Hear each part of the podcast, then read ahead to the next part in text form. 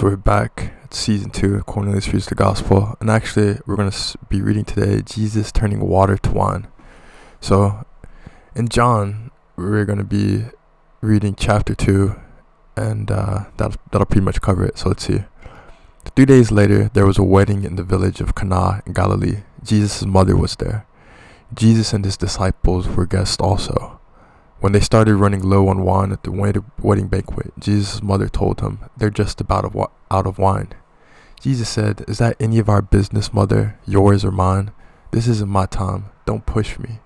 She went ahead anyway, telling the servants, Whatever he tells you, do it. Six stoneware water pots, water pots were there, used by the Jews for ritual washings. Each had 20 to 30 gallons. Jesus ordered the servants, Fill the pots with water and they filled them to the brim. Now fill your pitchers and take them to the host, Jesus said, and they did. When the host tasted the water that had become, he didn't know what had happened, just happened, but the servants, of course, knew. He called out to the bridegroom, Everybody I know begins with their finest wines, and after the guests have had their fill, brings in the cheap stuff, but you've saved the best till now. This act in Cana of Galilee was the first sign Jesus gave, the first sign of his glory, and his disciples believed in him. After this, he went down to Capernaum with his brother, his mother, and disciples, and stayed several days. So Jesus is at this wedding, and his mom sees that uh, wine they're they're running out of wine. So for whatever reason, she, she has this son who is doing all this stuff. She knows Jesus as much as anyone. She says, "Hey, can, hey son, can you uh, can you fix this?"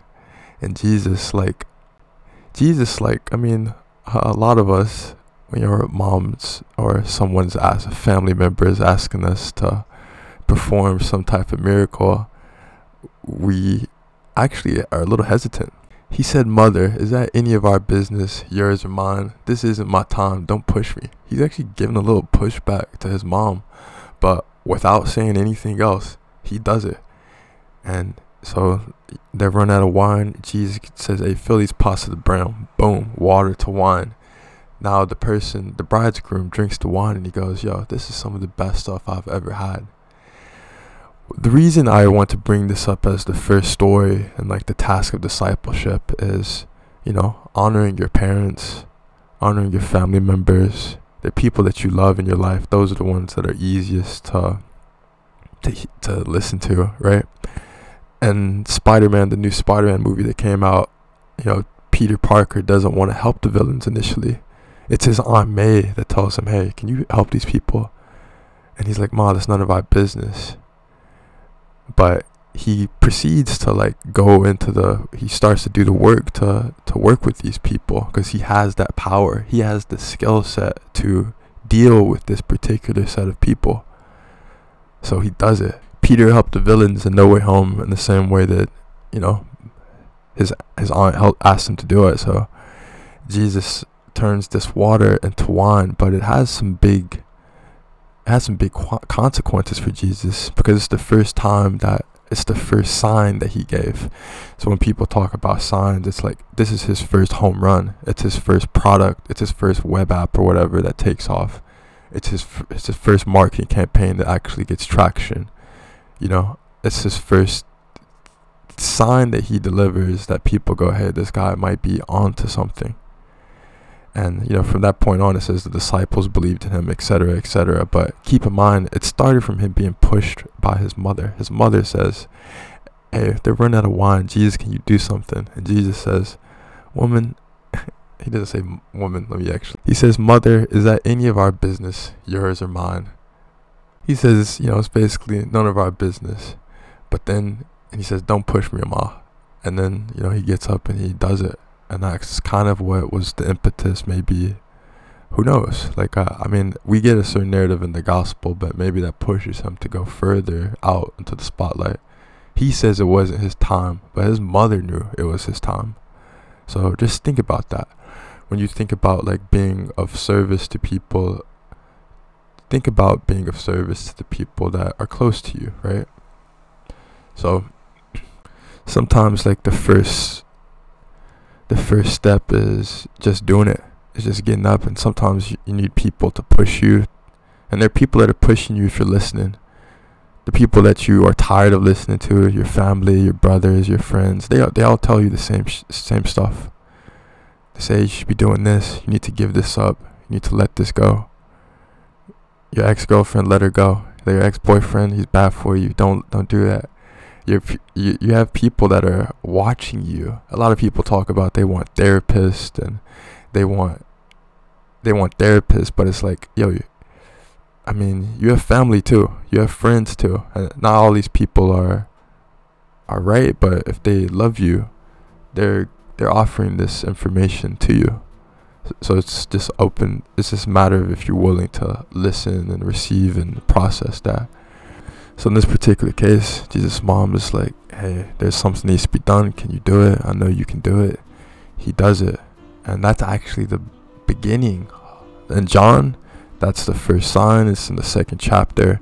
It's actually a big thing that gets the story going. And actually, just thought of uh, I kind of want to build on this analogy with you know playing trumpet. I started in the last entry. So when I first got my trumpet, my uh, my dad asked me to play this Miles Davis solo, and it's it was called All Blues. It kind of went like this.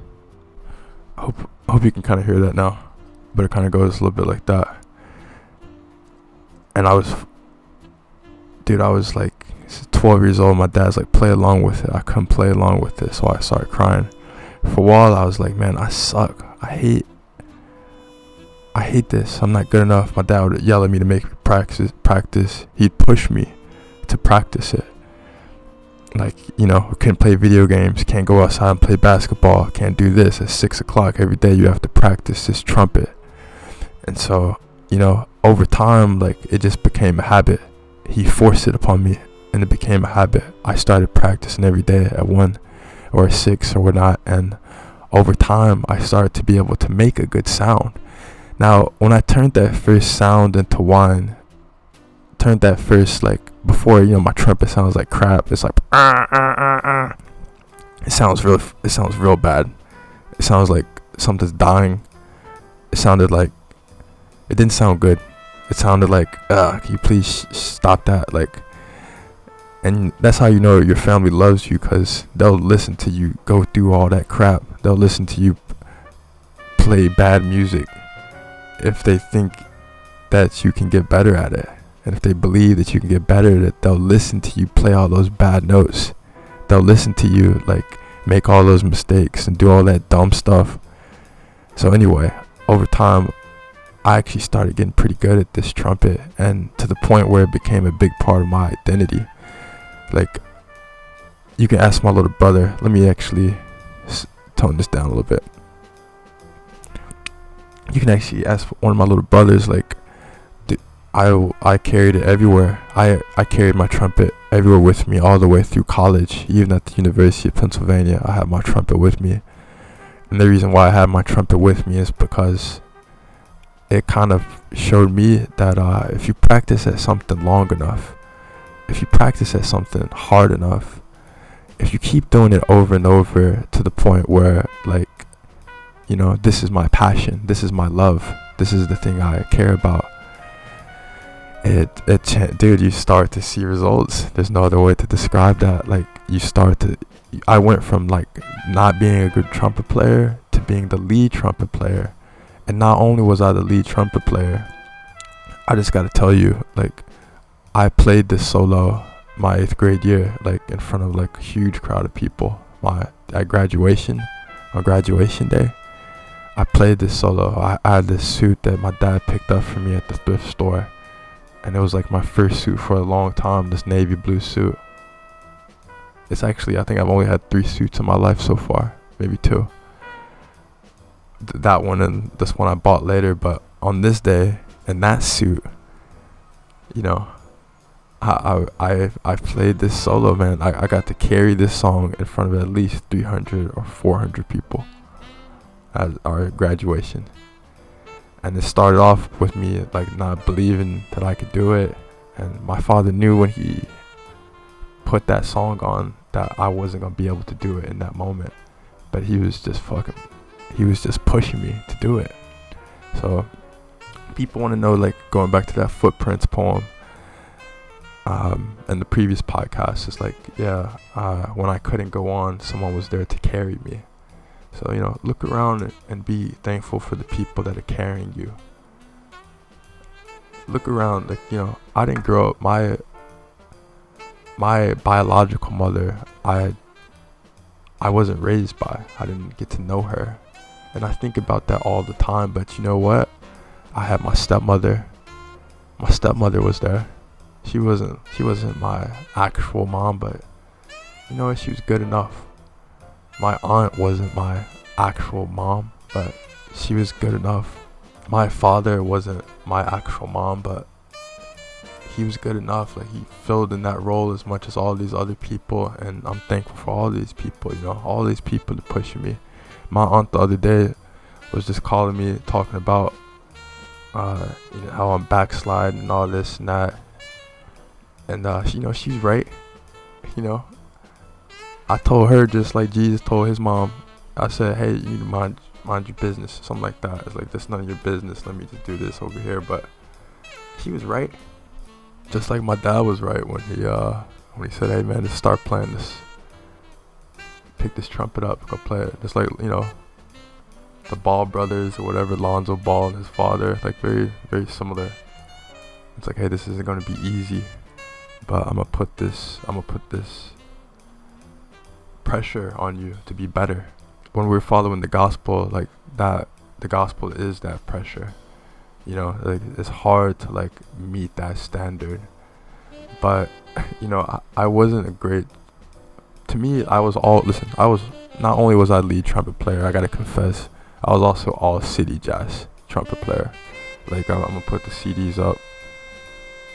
But i wasn't miles davis i always knew i wasn't miles davis i had no desire to be miles davis i wanted to be the best version of myself. That doesn't mean like I'm forsaking music or I'll never come back to music or that I won't reinvent myself in music at some point. I actually fully intend to. But I know I'm not Miles Davis. I don't want to live Miles Davis's path. Like we have our own unique paths in this world and we have our own unique purposes and it's our mission to dig into that and to find out how you can become the best version of yourself, even if it isn't easy. Even if it's hard to let go of certain things, it's hard to let go of certain habits. But that's what it takes practicing 16 hours a day. You know, John Coltrane, I, I guarantee you, if at some point in his life he thought I would be an even better saxophone player if I gave up heroin if I can not do this, if I can avoid this, I'll be an even better musician. And obviously, he's correct. John Coltrane could have started EDM if he lived long enough. He could have started rap music, you know. These are musical geniuses and musical prodigies. He was at like the highest level. So who knows what, you know, if you have a longer life, how does he shape music in different ways, or mo- what more can he add? Like you have responsibility to um, let go of certain things so that you can live longer, so that you can be there for people. You know, so everyone's path, everyone's plan, like God has different plans for everyone. Everyone has a unique mission, and you feel it in your heart. Like uh, you feel like Happy Feet, like that movie with the tap dancing penguin. You know, all the other penguins can like sing or whatever, but he can't really sing. All all all Mumble can do is t- is tap dance, but he tap dances like a mother scratcher. Like he can tap dance for real, and like he believes in tap dancing, and he's not afraid to show people he's a tap dancer. You know, it's like this cartoon. I like the singer about the moon and the June and the springer. I like the singer. So this this owl is born to a family where you can look it up on YouTube. It's one of my favorite cartoons he's born into a family where they all do these orderly things, but his path is a little different. Well, walk your path for sure. But at the same time, be ready to, to step up to the task of discipleship. Be ready to follow Christ. And if you do that, if you follow Christ through your path, you follow Christ through the path that's been set out for you, you you'll come up with something cool. I think. I'm pretty sure. I mean, again, when I was in law school, I started building a web app for the first time. I never saw myself as like a tech guy. I never saw myself as someone that could understand computer science or I never saw myself as someone that would have to. But when I got to law school and I started looking around and, and all the kids in the law school are conformists. They all do the same things. They write on their journal, they do the moot court, and these are some of the most boring activities imaginable. They have student groups where you have to pay to get in. This is all at Columbia at least. And it's like all right, so you just finished undergrad and we have classmates that are starting businesses, but what we're going to do all of these super smart, capable people. We're just going to write on this review that's meaningless, that no one really reads. And we're going to do it for the exercise of jurisprudence, I guess. But it's not going to have any tangible effect on anything. That's at least that's my perspective. Right? So I was like looking around and saying, man, this sucks. These people suck. This is boring to me. It's not interesting. It's fake. It's phony. Everyone dresses the same. There's no creativity. I had two professors. They ran this digital age clinic, and those were some unique. Those I think one of my professors, Mary, is very eccentric and uh, woman that was passionate about law and technology and she kind of reminded me of the woman that drove the magic school bus but she was fantastic. And then conrad also another great attorney interested in technology. He's an old school guy but these guys were dabbling with technology and uh, that was like some of the most interesting stuff i saw in law school leadership uh, and the lawyers met some cool people there but a lot of law was like very boring, run of the mill. So when I got in this room with other engineers to build an application in my second year, I, you know, kind of fell in heaven. I was like, man, I love being in a space where we can create things, where we can make stuff happen. And um, actually, you know what? I'm gonna save that story for another time. But I think that's pretty good for the first task of discipleship, which is kind of listening to the people around you, listening to your loved ones be in the service where you can to the people that you're close to. So let me stop here.